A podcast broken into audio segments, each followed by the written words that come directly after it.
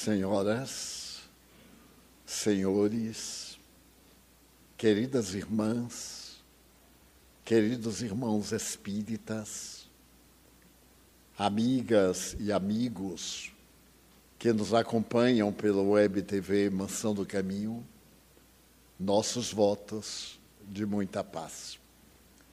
Em nossa programação da nossa TV web, temos um programa realizado por um jovem médico psiquiatra pernambucano, o Dr. Leonardo Machado.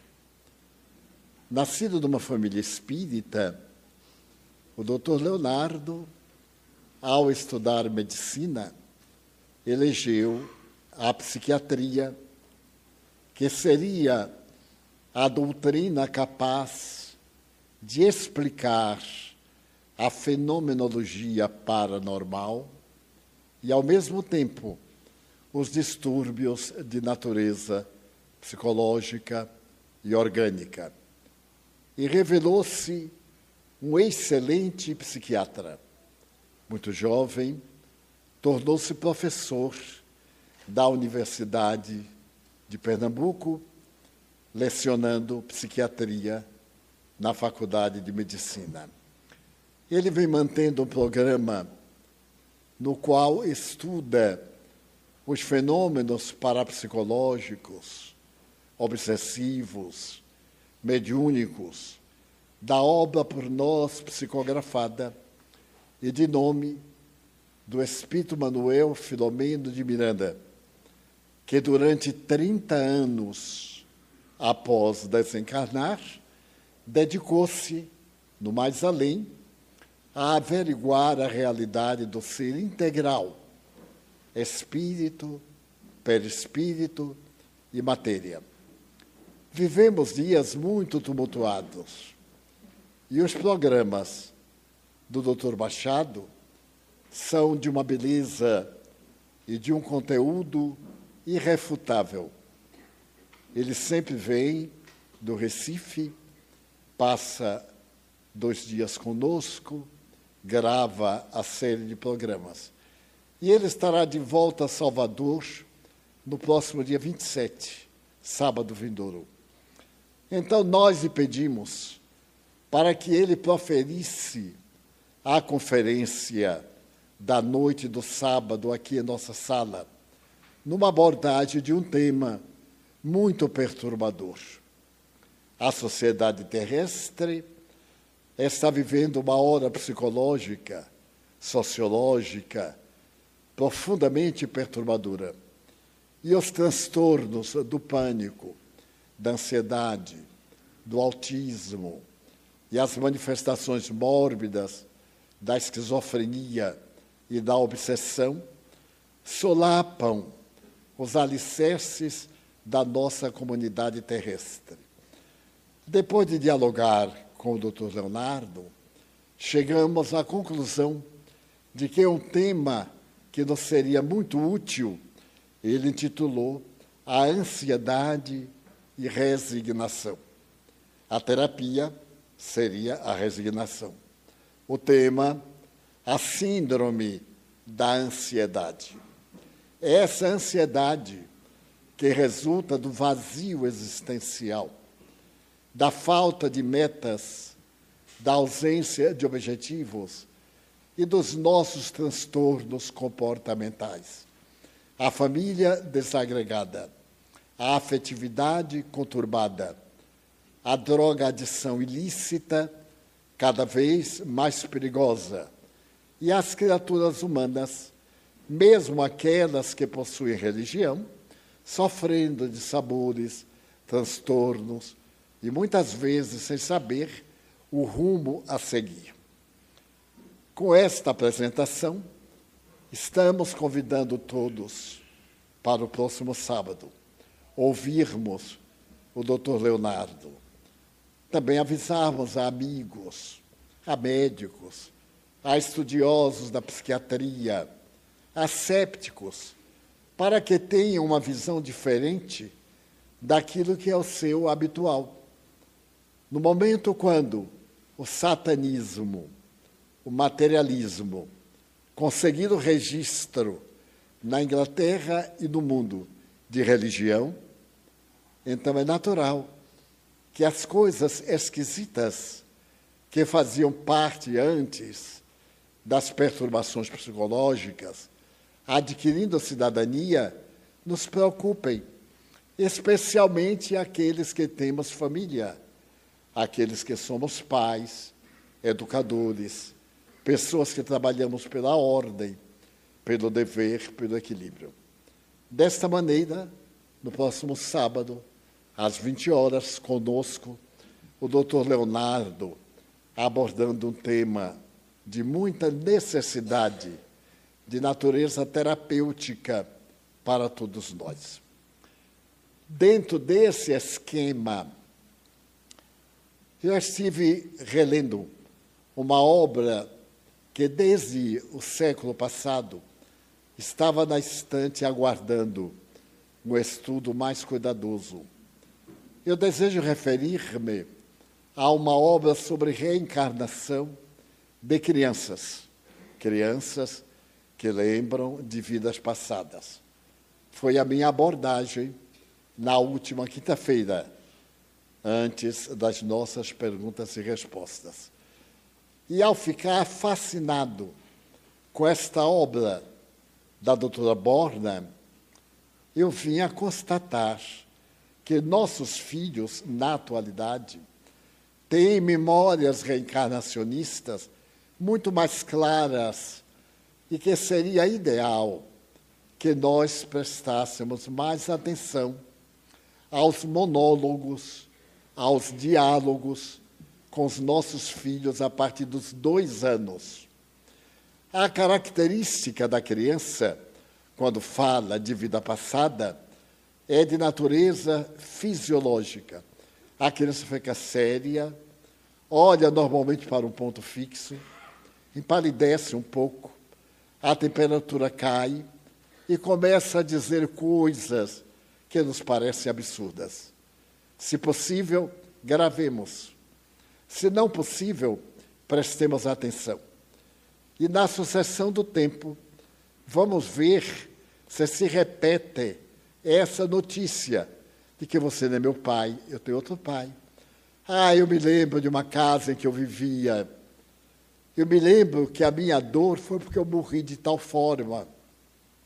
E então, iremos encontrar nessa obra que bateu recorde, é best-seller até hoje, ao apresentar os maiores pesquisadores americanos dos Estados Unidos a respeito da reencarnação. Por exemplo, a doutora Edith Fiore, a doutora Wambach, o doutor Vulger e outros, como o doutor Stevenson, o doutor Banerjee, o doutor Brian Weiss e um número enorme de outros que realizaram pesquisas sérias, científicas, sem nenhum caráter de natureza ético-moral, filosófica ou religiosa. Existe vida passada? Era a pergunta deles. Todos, por unanimidade, constataram que a reencarnação é um fato cientificamente comprovado. A universidade, hoje famosa, da Virgínia, vem estudando 20 mil casos de reencarnações.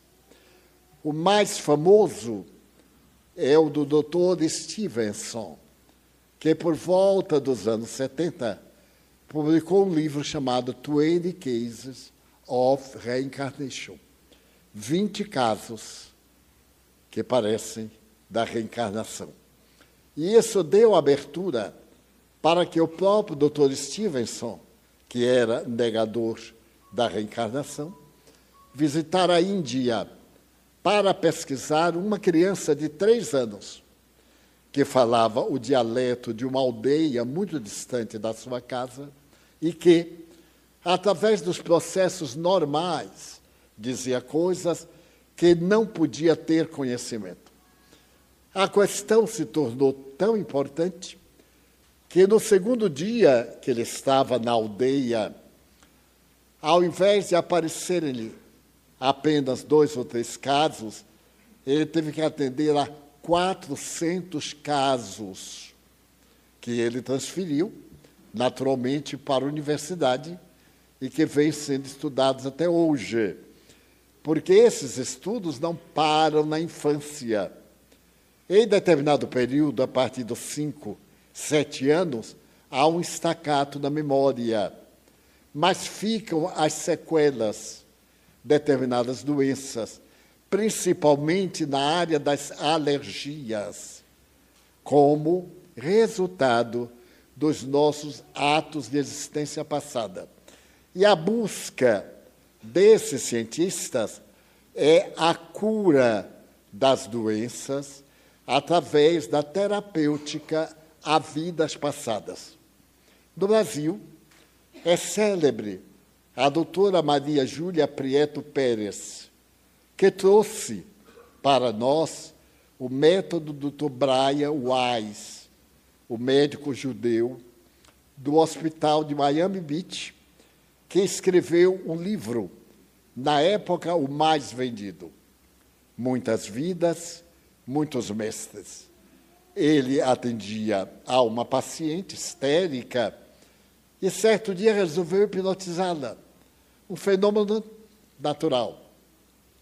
E na sua condição de psiquiatra hipnoterapeuta, ela regrediu especialmente a uma existência na qual havia agido de maneira irregular e veio com as consequências impregnadas no chamado modelo organizador biológico.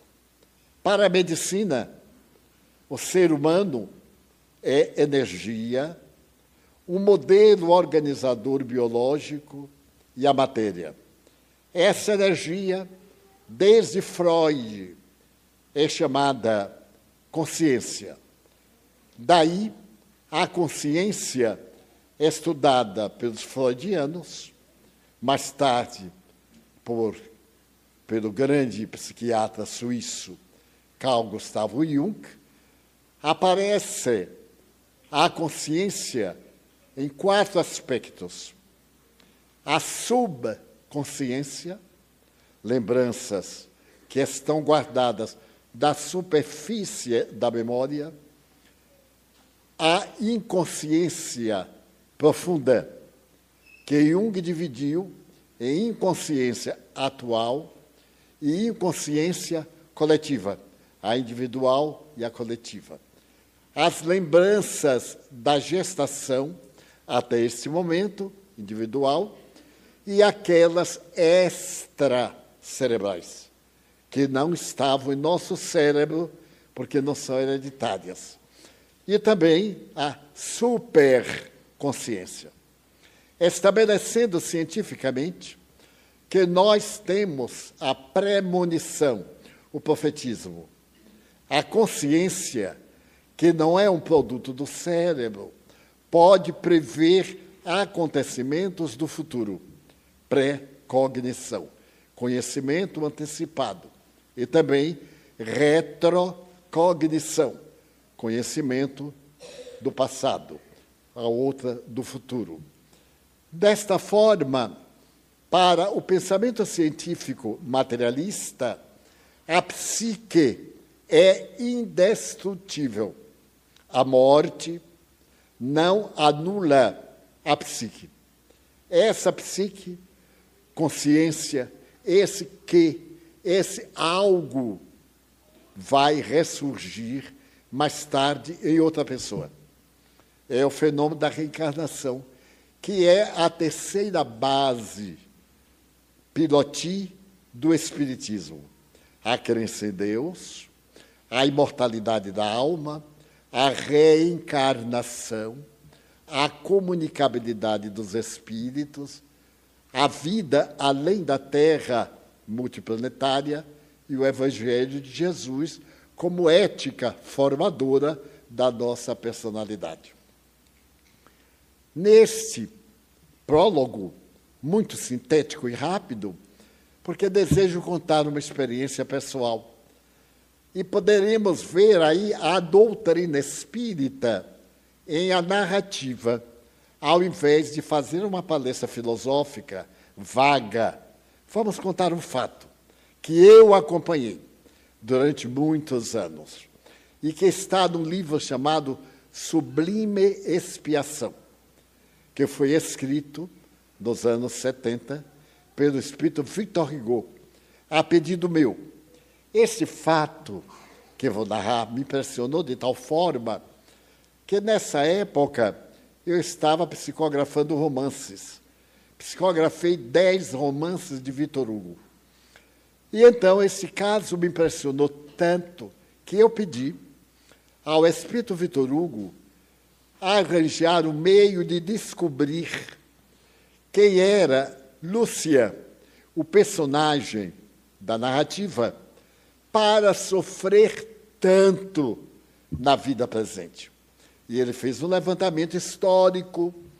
Foi ao ano de 1492, no mês de agosto, no dia 4, quando uma procissão sai do castelo de Sant'Angelo com direção à Basílica de São Pedro, que ainda estava em construção. Nessa procissão estava sendo colocado na chamada sede gestatória, um altar que o Papa sentava e era carregado, o Papa Borgia. O Papa Borgia é dos mais conhecidos da história da humanidade. É o célebre pai de Lucrécia Borgia, aquela jovem que fazia sexo por uma questão de conquistas políticas e se tornou símbolo, manipulada por seu pai, Alejandro Borgia, de origem espanho-italiana, que vivia maritalmente dentro da Catedral de São Pedro com uma amante e uma corte de depravados. Foi um período de luxúria. Qualquer um pode olhar aí no Google Alejandro Borgia. E então vai ter ideia, ou Alexandre VI. É muito fácil. E ele era pai de um jovem que, aos 15 anos de idade, quando o pai se tornou papa, foi eleito como cardeal e ganhou de presente do pai uma parte da Itália que pertencia aos estados papais. Isto é história universal, sem tirar nem pôr. É só pegar o telefone aí, Alexandre Borgia, e vai ter a história dos célebres Borgias. A história começa do dia que eu fui falar de uma cidade do Brasil Central. Eu vou omitir os nomes, porque se trata de uma família que exerceu uma posição política muito significativa no Brasil. E então, eu fui hóspede de uma senhora viúva jovem, fantástica aconteceram-me coisas incomuns. Eu era um jovem de 30 anos, inexperiente, e já viajava divulgando a doutrina.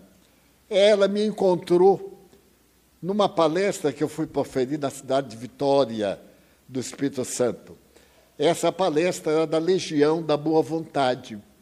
Naquela época, Alziro Zarur, fundador da Legião da Boa Vontade, reunia pessoas de várias religiões e fazia conferências chamadas religiões irmanadas. E eu muitas vezes fui convidado para falar como espírita. E naquele tempo ficou célebre uma divisão que houve no catolicismo, abrindo espaço para o catolicismo brasileiro, hoje decadente. E se tornou líder da Igreja Católica Apostólica Brasileira, um sacerdote de muita inteligência, chamado Dom Mauro. Nessa ocasião, aquela senhora veio da sua cidade, porque era também da Legião da Boa Vontade, um movimento que, no seu tempo, fez história. para o bem. E então conhecemos-nos ali. E éramos simpáticos um ao outro. E ela me convidou para que, no período de férias, eu fosse à sua cidade para fazer uma série de palestras da região. Eu reservei uma semana e, quando chegou a ocasião, então eu fui e fiquei uma semana. Para dar uma ideia do impacto que houve esse trabalho dessa senhora respeitabilíssima, havia na cidade um canal de televisão pública. A televisão ainda não era Technicolor, era negro e branca. Mas o auditório que se apresentou foi tão grande e as pessoas que afirmavam que iam, que ela tirou do clube, que seria o maior auditório da cidade, e foi fazer no mercado. Havia sido construído um mercado muito grande. E a inauguração foi uma conferência espírita. Que paradoxo. O mercado que ia vender tudo oferecia grátis o caminho do reino dos céus. A verdade é que eu não sabia absolutamente de nada. Não conhecia senão a minha anfitriã, uma senhora, repito, de alto gabarito moral. E no momento, quando nós chegamos, as luzes estavam muito baixas, em tonalidade verde. Havia no palco, trabalhado com muito empenho, um piano Essenfelder de cauda, muito bonito, a tampa erguida. E então, ao abrir-se a reunião, naquela semi-obscuridade, ela anunciou que antes da conferência haveria uma parte artística. Era muito comum na época declamação de poemas, apresentação de números de arte, violino, piano, coral e etc. E que essa parte artística era para um jovem de 16 anos, um jovem pianista. E então declinou-lhe o nome, que no livro está com o pseudônimo de Lucian. E então apareceu aquele rapazinho frágil, pálido, sentou-se ao piano e começou a tocar a fuga da gota d'água de Chopin.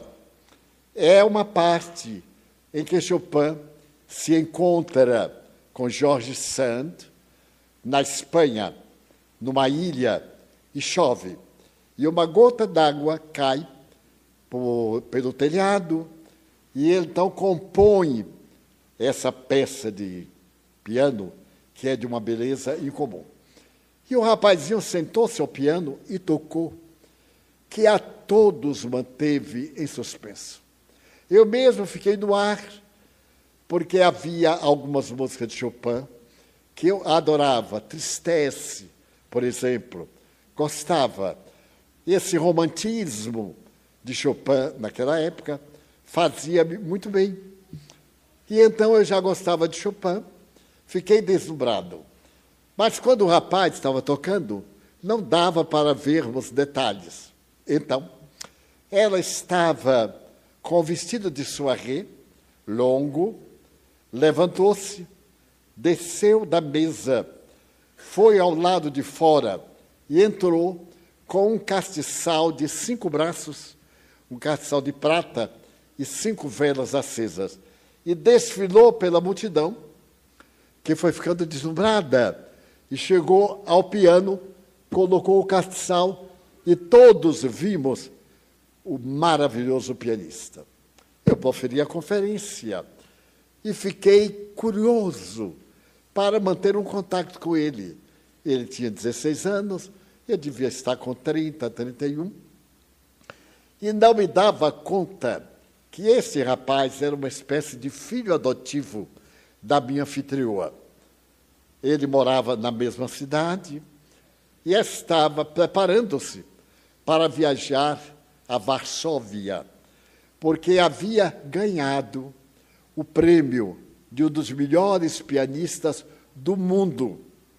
E, como compensação, um curso de especialidade em Varsóvia. Era muito comum no século passado. Então, à noite, voltamos para casa, fizemos o lanche e ele foi. E começamos a conversar. E conversa vai, conversa vem. Os convidados se foram e nós ficamos conversando. E ele me disse o seguinte: Divaldo, eu não sei explicar a minha habilidade no piano. Desde os cinco anos que eu toco muito bem para a minha idade. E hoje eu sou um dos melhores intérpretes de Chopin. Ganhei esse prêmio. Então estou esperando passar o meu curso e dentro de seis meses eu irei para o Conservatório de Varsóvia para a especialização. O meu sonho, eu que sou espírita, era um rapaz de 16 anos. E eu perguntei, mas você tem convicção? Ele disse, absoluta. Eu leio Allan Kardec com uma emotividade, como se ele fosse meu amigo de berço. E eu fiz assim os testes para ver se ele entendia mesmo a respeito do perispírito, da glândula pineal, das manifestações mediúnicas, e ele quase que me embaraçou com as suas respostas muito profundas. E conversamos até as três horas da manhã, quando nos fomos deitar. Ficamos amigos. É claro, sendo eu mais velho, ele passou a ter por mim uma espécie de respeito. E como todo mundo me chamava aqui na mansão, tio Divaldo, ele adotou também, adotou-me como seu tio. Passaram-se os meses, eu voltei a Salvador e mantivemos a correspondência convencional. Eu escrevia a máquina telegráfica, às vezes manualmente, e tenho um arquivo imenso de cartas dele a respeito de reencarnação, de lembranças da reencarnação e etc. Passaram-se uns quatro, cinco anos, e eu voltei à mesma cidade. Quando voltei, a minha amiga me disse que a sua vida, a de Lucian, havia passado por tempestades incomparáveis. Ele começou a sentir uma dormência nos dedos. E, por efeito, deixou de ter a habilidade que o piano exigia.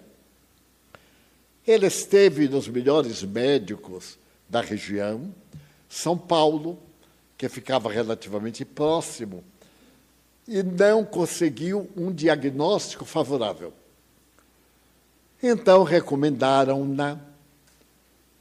Um dos irmãos dele era senador da República, seu pai era o governador do estado, o outro irmão era deputado federal, a sua senhora mãe era uma senhora de muito destaque na sociedade, mas ele ficava mais na residência da nossa amiga Antoinette do que com a família.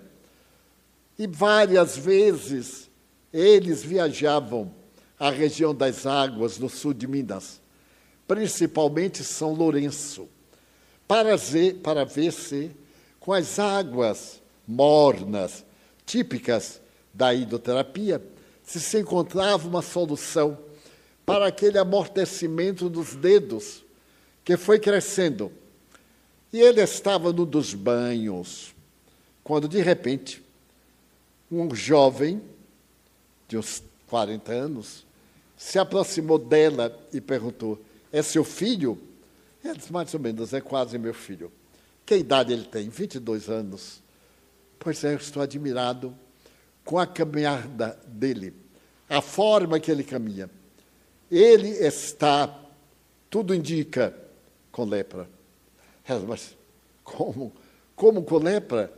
Ele não tem sinais externos, não tem aquele prolongamento das orelhas, a problemática nasal, as manchas. Tem naturalmente essa forma de anestesia. E o médico disse: olha, leve-o ao meu consultório amanhã. Eu vou cuidar dele, porque eu tenho certeza que ele tem ranceníase. Ela ficou alarmada. Como racenismo?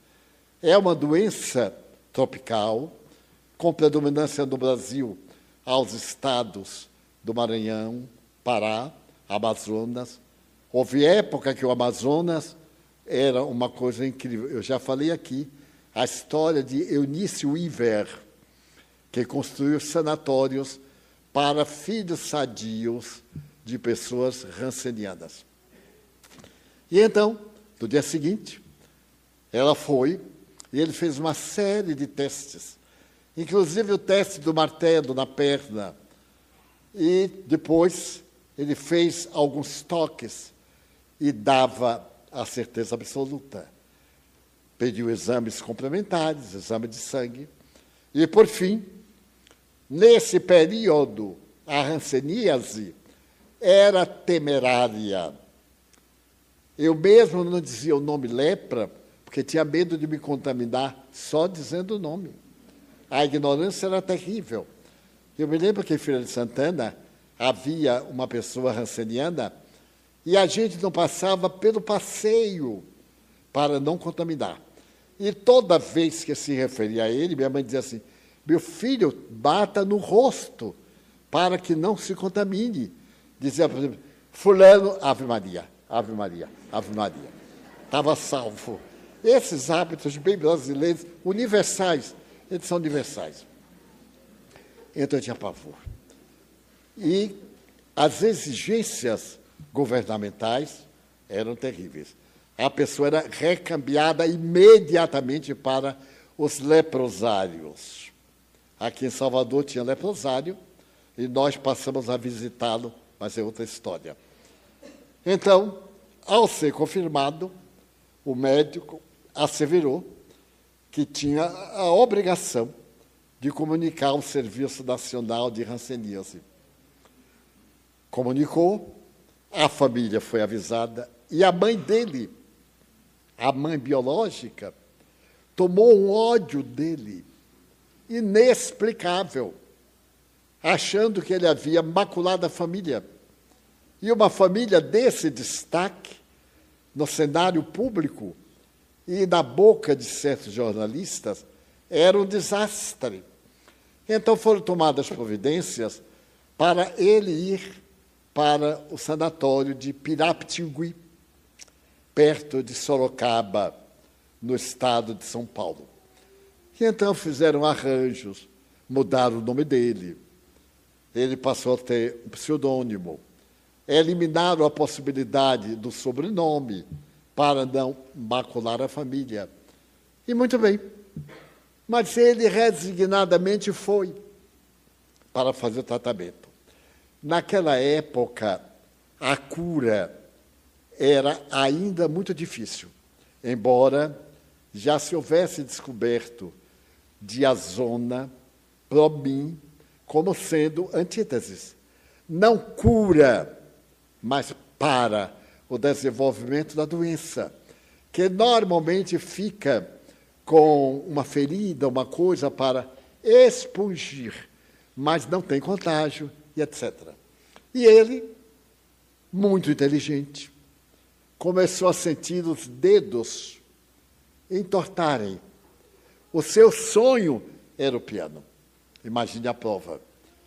E então, lá em Piraptingui, que eu visitei, em 1951, tinha um piano. E ele tentava até os dedos sangrarem, mas eram absolutamente insensíveis. Ele me escreveu, contando a tragédia.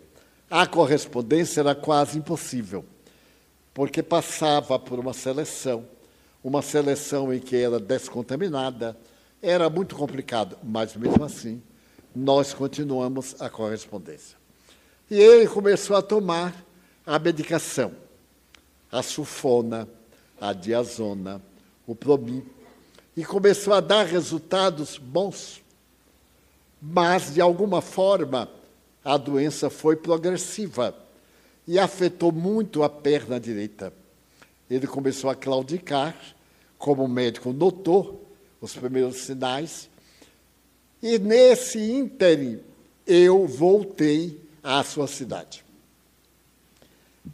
Era mais ou menos lúgubre pensar que eu não ia encontrá-lo.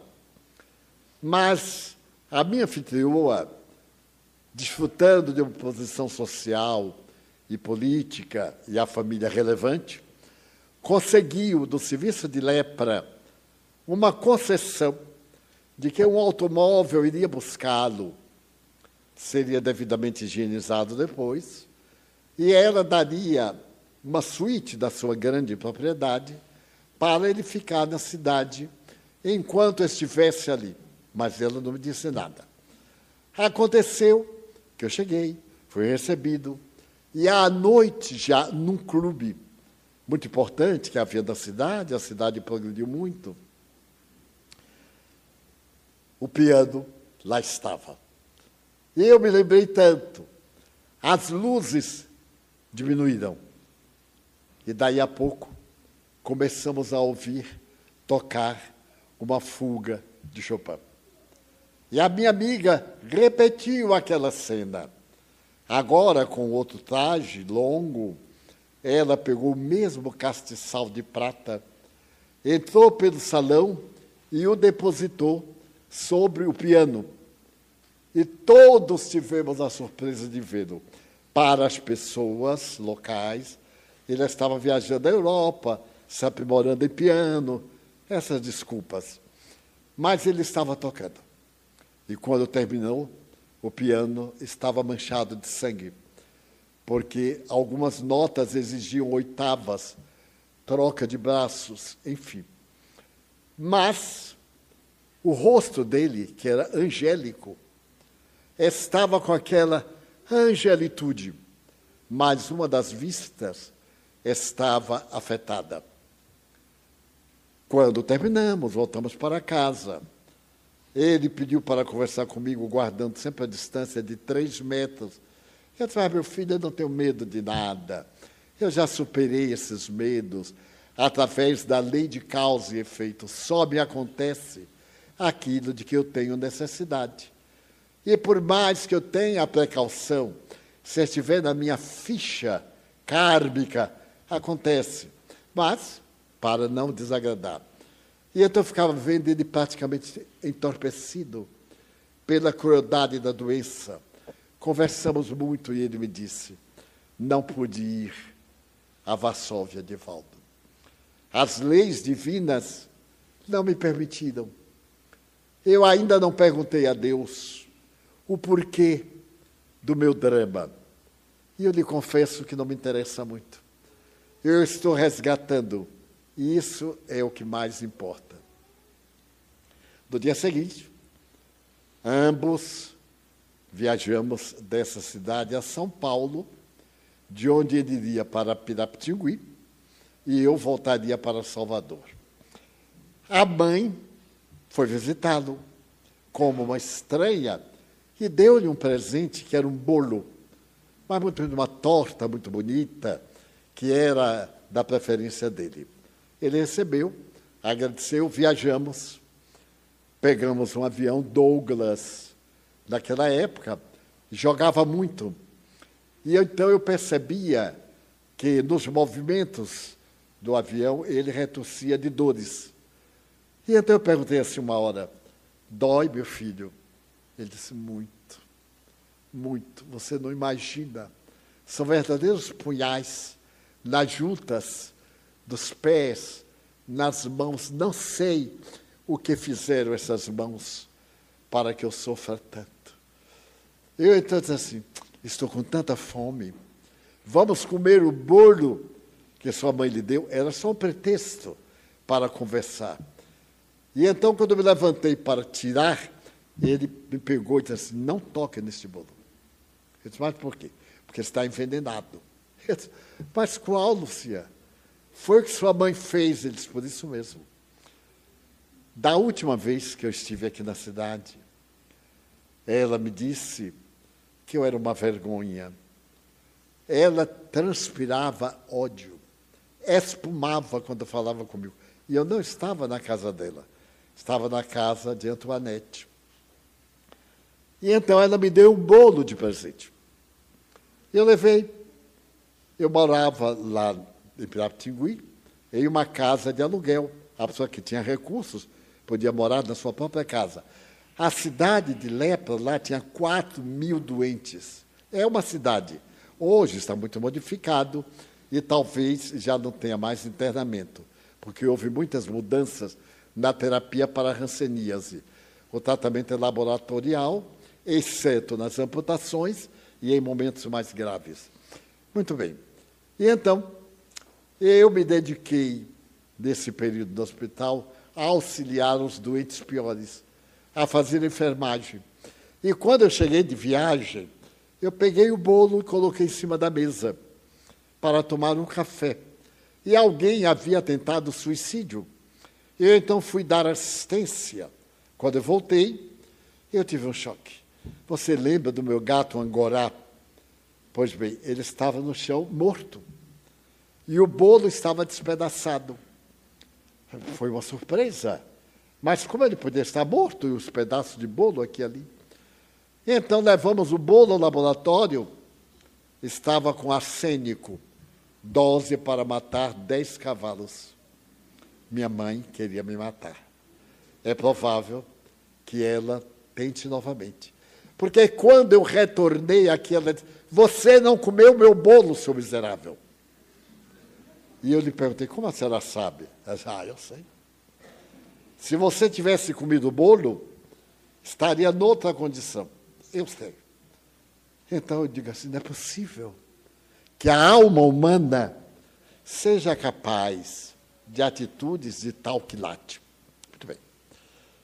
Então, chegamos a São Paulo, eu levei até a porta. Naquele tempo a gente saltava para fazer as paradas e vi do Cian pegar o automóvel e vi o seu braço despedindo-se de mim. Como eu ainda era também bastante jovem, estava com 36, 37 anos, aquilo me deu um impacto emocional muito grande, porque era a última vez que eu iria vê-lo na terra. Então ele partiu. Continuamos a escrever. Havia uma religiosa que colaborava no hospital. E ela se fez a nossa intermediária. Naquela época, telefonemas internacionais, interestaduais, era muito difícil. Mas assim mesmo, todo domingo, nós nos telefonávamos. Ele me dava notícias, perdeu a outra vista, ficou paralítico. As pernas parece que entortaram, o que não é comum na ranceníase. Ele teve que amputar vários dedos do pé também da mão esquerda, e ficou um tronco quase. Certa noite, o telefone tocou na mansão do caminho, que era lá embaixo, na cidade baixa. Era ele morrendo. A monja disse: ele está morrendo. E quer ouvir a sua voz. Eu disse: então coloque o fone no ouvido dele, que eu irei falar. E arquejante, ele me disse assim: Você poderia recitar para mim o Salmo 23? É um dos salmos mais lindos que quase todo mundo sabe. O Senhor é o meu pastor, nada me faltará. Deitar-me faz em verdes pastos e guia minha alma a prados muito tranquilos. Mesmo que eu andasse pelo vale da sombra da morte, nenhum mal me aconteceria eu então, naquele tempo tinha vitrola, eu coloquei o Largo de Rendel, que era a minha música preferida para orar, e comecei a recitar baixinho, e ele morreu ouvindo a minha voz. E como era natural, eu fiquei muito sensibilizado, porque era uma alma redimida. Mas tudo passa. A vida é feita de bênçãos. Nesse ínterim, eu terminei de psicografar o livro Párias em Redenção. É uma história fascinante de três reencarnações de uma mesma família espiritual. Então eu pedi a Vitor Hugo se ele não poderia olhar nos acaixas, os depósitos das reencarnações. E ele prometeu e escreveu Sublime Expiação. É um livro lindo. cheio de conforto moral, explicando que não há dores que não tenham lógica. Enfim, então eu vinha saber que o Luciano de hoje havia sido aquele jovem filho de Alexandre VI, que foi cardeal aos 15 anos de idade. E que, na sua volúpia do poder, mandava no mundo. A igreja amaldiçoava e a pessoa era queimada viva. Então, ele havia cometido arbitrariedades terríveis. E se apaixonara por uma mulher viúva, a que ele desejava possuir de qualquer forma. E graças ao mecanismo que se usava muito na época de sequestro e de domínio, ele a submeteu aos seus caprichos. Ela se reencarnaria como sua mãe. Eis a razão do ódio que jazia no inconsciente profundo. Quando ela viu a lepra, o inconsciente desvelou a lepra moral que vinha de quase 400 anos. E então, ele escreve como nós trabalhamos as nossas existências. Qual é a nossa missão na Terra? Todos, todos somos missionários de Deus há tarefas mais significativas, mas todas são importantes. Desde quem varre o chão até aquele que salva vidas diretamente. Como Allan Kardec escreveu, o que importa é a intenção. Eu posso ter um gesto de grande nobreza, mas se a minha intenção é a vaidade, é a presunção, não vale nada porque eu já estou recebendo o prêmio daquilo que eu estou investindo para o futuro. E posso também ter uma atitude aparentemente brutal, grotesca, mas não é intencional. Então nós respondemos por aquilo que planejamos, porque a Deus pertence a vida e a nós a submissão aos verdadeiros códigos existenciais. Dessa forma, Vitor Hugo vai descrevendo todo aquele clã naquela época, nos anos 80, 90, de alto prestígio na política, repetindo a sua experiência de 1492 naquela procissão que se dirigia à Basílica de São Pedro. Então, esta síntese, para não ser cansativa, dá-nos a oportunidade de pensar que não há dor sem causalidade. E que todos estamos na Terra não é para sofrer, mas é para evoluir. Através do sofrimento, da escassez ou da abundância, nós reparamos as leis divinas que, de uma forma ou de outra, ultrajamos. E dessa maneira evoluímos. A síntese é qual num curso, a creche, o jardim de infância, o fundamental, o intermediário, a universidade, a vida. A vida plena e abundante. Daí, seja qual for a aflição, na afetividade, na solidão, na doença, doenças terríveis, irrecuperáveis, que desgastam até o último hausto, são bênçãos, bênçãos, que Deus coloca na nossa vida eterna, eterna não, imortal, porque eterno somente Deus, que não teve princípio nem tem fim. Mas nós somos imortais. Uma existência na Terra, por mais longa, é muito breve diante desses 400 anos da vida de Luciano. Cada momento que passa é uma experiência nova. Desta maneira, não revidemos mal por mal. O mal é mal para quem pratica o mal, e o bem é bom para quem pratica o bem.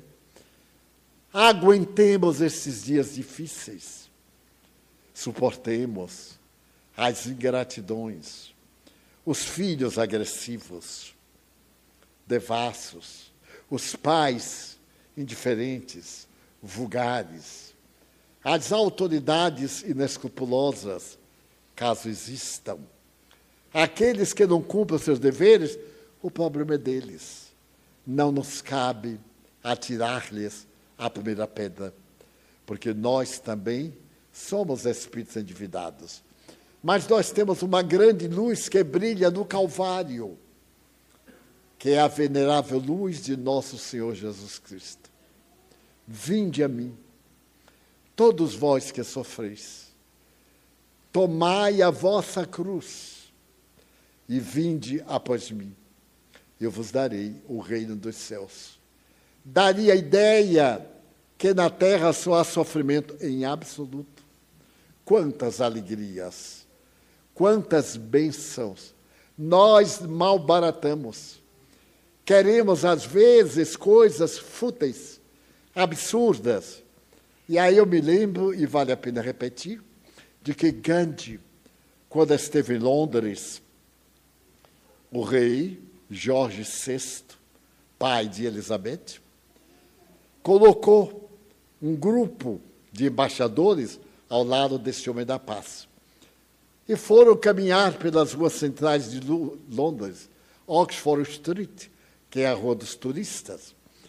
E ele passou por uma joalheria onde estavam o que havia de mais grandioso nessa esfera.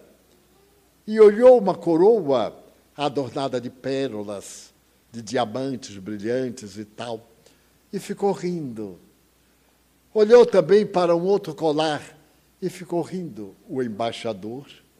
Entre essa expressão de Gandhi, alegrinho com aquilo, disse: Mahatma, grande alma. Esse título foi dado pelo Rabindranath Tagore, a grande Mahatma, grande alma. Cristo. E disse: Mahatma, tenho ordem de Sua Majestade de oferecer-lhe o que lhe agradar ele disse, mas nada que me agrada. Mas como? O senhor está rindo? O senhor está feliz a olhar tantas joias? É verdade. Eu estou feliz ao constatar quanta coisa eu já não necessito. Quanta coisa nós já não necessitamos, mas queremos ter. Então colocamos no cofre, fazemos seguro, desconfiamos de todo mundo, compramos uma tela de 10 milhões de dólares, 10, 90 milhões de dólares.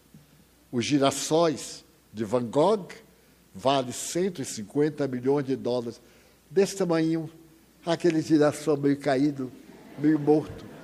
Comprado por um japonês e está guardado num cofre forte de Londres. Ele nem olha, ele olha uma cópia que tem dentro de casa, mas a gente quer ter. Então, quanta ilusão. E, no entanto, desprezamos o riso de nosso filho. Ah, menino, deixa de coisa, estou cansado. Trabalhei o dia inteiro. Trabalhou para dar ao lar esta postura de dignidade. Quanta coisa linda, quantos amigos maravilhosos. Valorizemos nossos amigos. A amizade é um dom, não é uma virtude, mas é uma capacidade, é um dom. Ser amigo.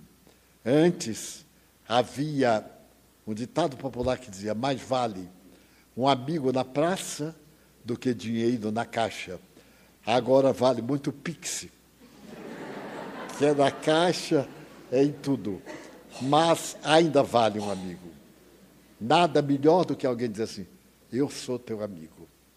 Quer dizer, haja o que houver, ou eu te amo, em qualquer circunstância.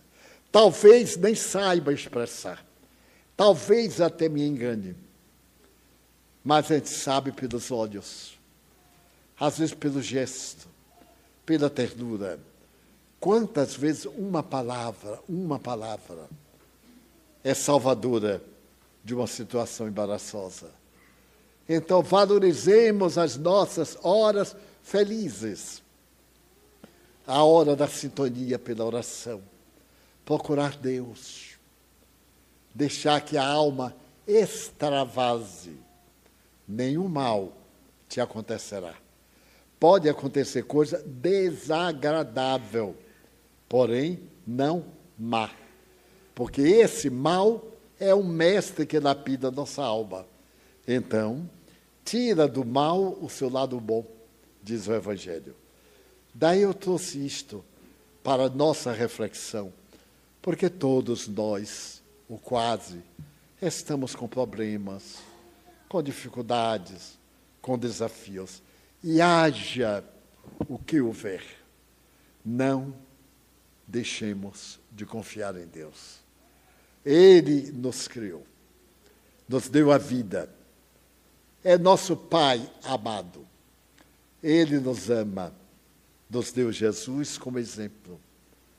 E então nos cabe, nesta encarnação, tirar o lado melhor, viver felizes e fazermos todo o bem possível, ao máximo. Eu ainda quero repetir que aprendi com a vida. Da primeira vez que eu fui a Los Angeles, era no tempo hippie, eu encontrei um rapaz que estava um pouquinho mal vestido e estava com uma escudela na mão, uma bandeja, uma coisa. Eu então coloquei cinco dólares. Uma miséria, mas era o que eu tinha.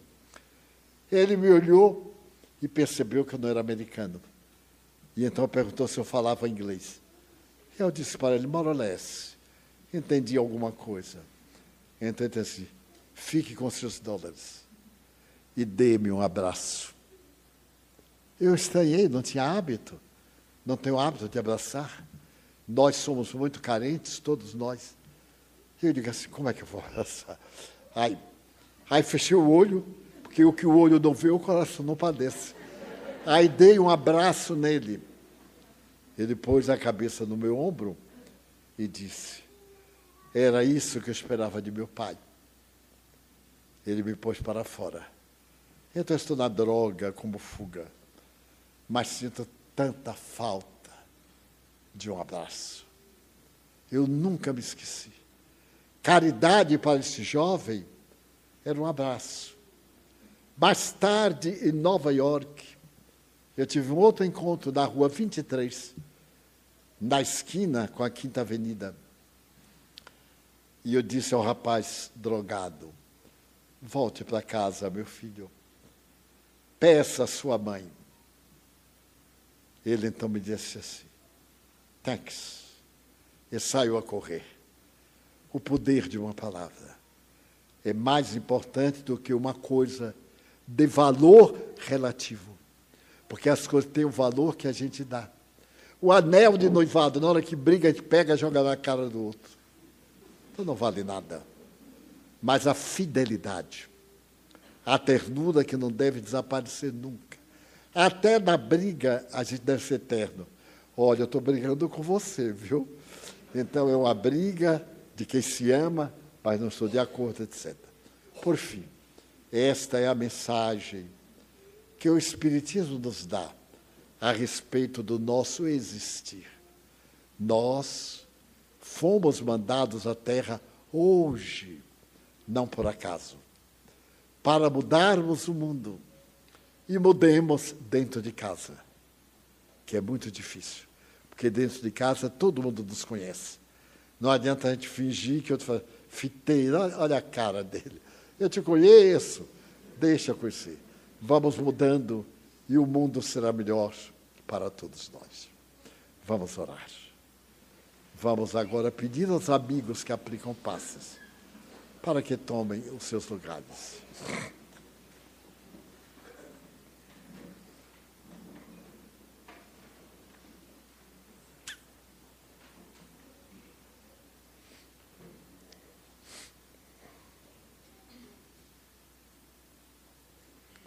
Nosso divino amigo, nós te suplicamos bênçãos para os irmãos que irão aplicar os passes, a terapia das forças fluídicas orientada pelos mentores espirituais. Que eles possam ser veículos capazes de nutrir-nos de paz, de alegria, de coragem. Também te pedimos por nós próprios, por aqueles a quem amamos, nossos companheiros de jornada, familiares, afetos de ontem, de hoje e de amanhã, mas também por aqueles que nos odeiam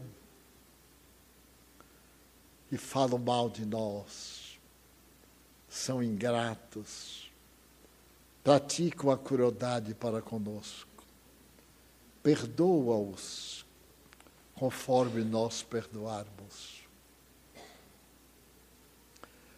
Rogamos pela juventude, torpe, sem abraços, sem o carinho de uma prece, mergulhada no abismo da drogadição ilícita. Pelos que se suicidaram, perdendo excelente oportunidade de evolução, pelos doentes, especialmente aqueles que nos pedem para orarmos por eles. Também te pedimos, Senhor, bênçãos para nossa casa faze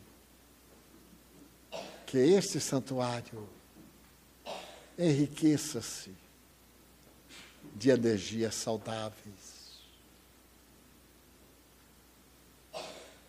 Abençoa nossa água, a fim de que se impregne de energias.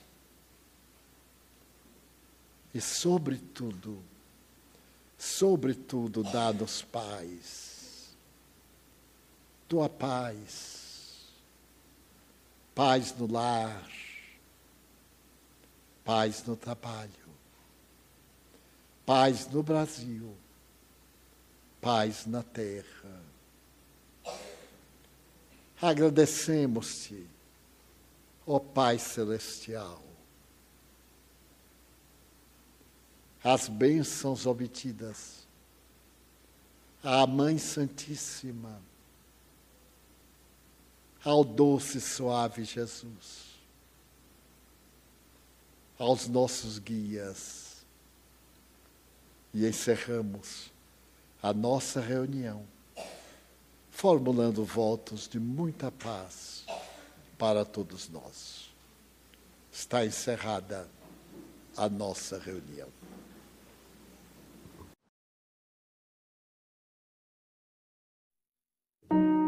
Por mais terrível que se te apresente a situação, segue adiante, sem desfalecimento. O desânimo é inimigo sutil que inutiliza os mais belos empreendimentos da vida. Seus amigos te abandonaram, ante os insucessos econômicos ou afetivos que te chegaram. Seus parentes e os afetos resolveram afastar-se por motivos que desconheces se tudo te empurra ao limite estreito da solidão, recompõe-te intimamente e espera.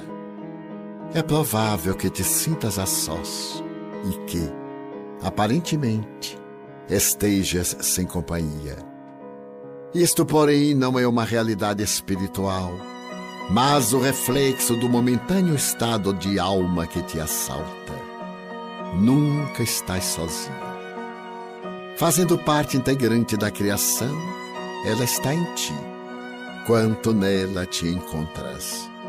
No lugar onde estejas, Deus está contigo. No lar, no trabalho, no espairecimento, no repouso, na doença, na saúde. Nele aurindo consolo e forças para prosseguires nos mistérios a que te vinculas. Somente te sentirás a sós se deixares de preservar o vínculo consciente com seu amor. Mesmo assim, ele permanecerá contigo. Estás unido a toda a humanidade. Vão-se umas pessoas, outras chegam. Não te amargures com as que partem. Não te entusiasmes com as que chegam. As criaturas passam como veículos vivos. Têm um destino e não as podes deter. Compreendendo esse impositivo, faze-te o amigo e irmão de quem encontres no caminho. Não retendo ao teu lado, nem te fixando no dele. Ajuda-o e segue. Só Deus, porém, é sempre o constante companheiro. Por isso, nunca te permita sentir solidão.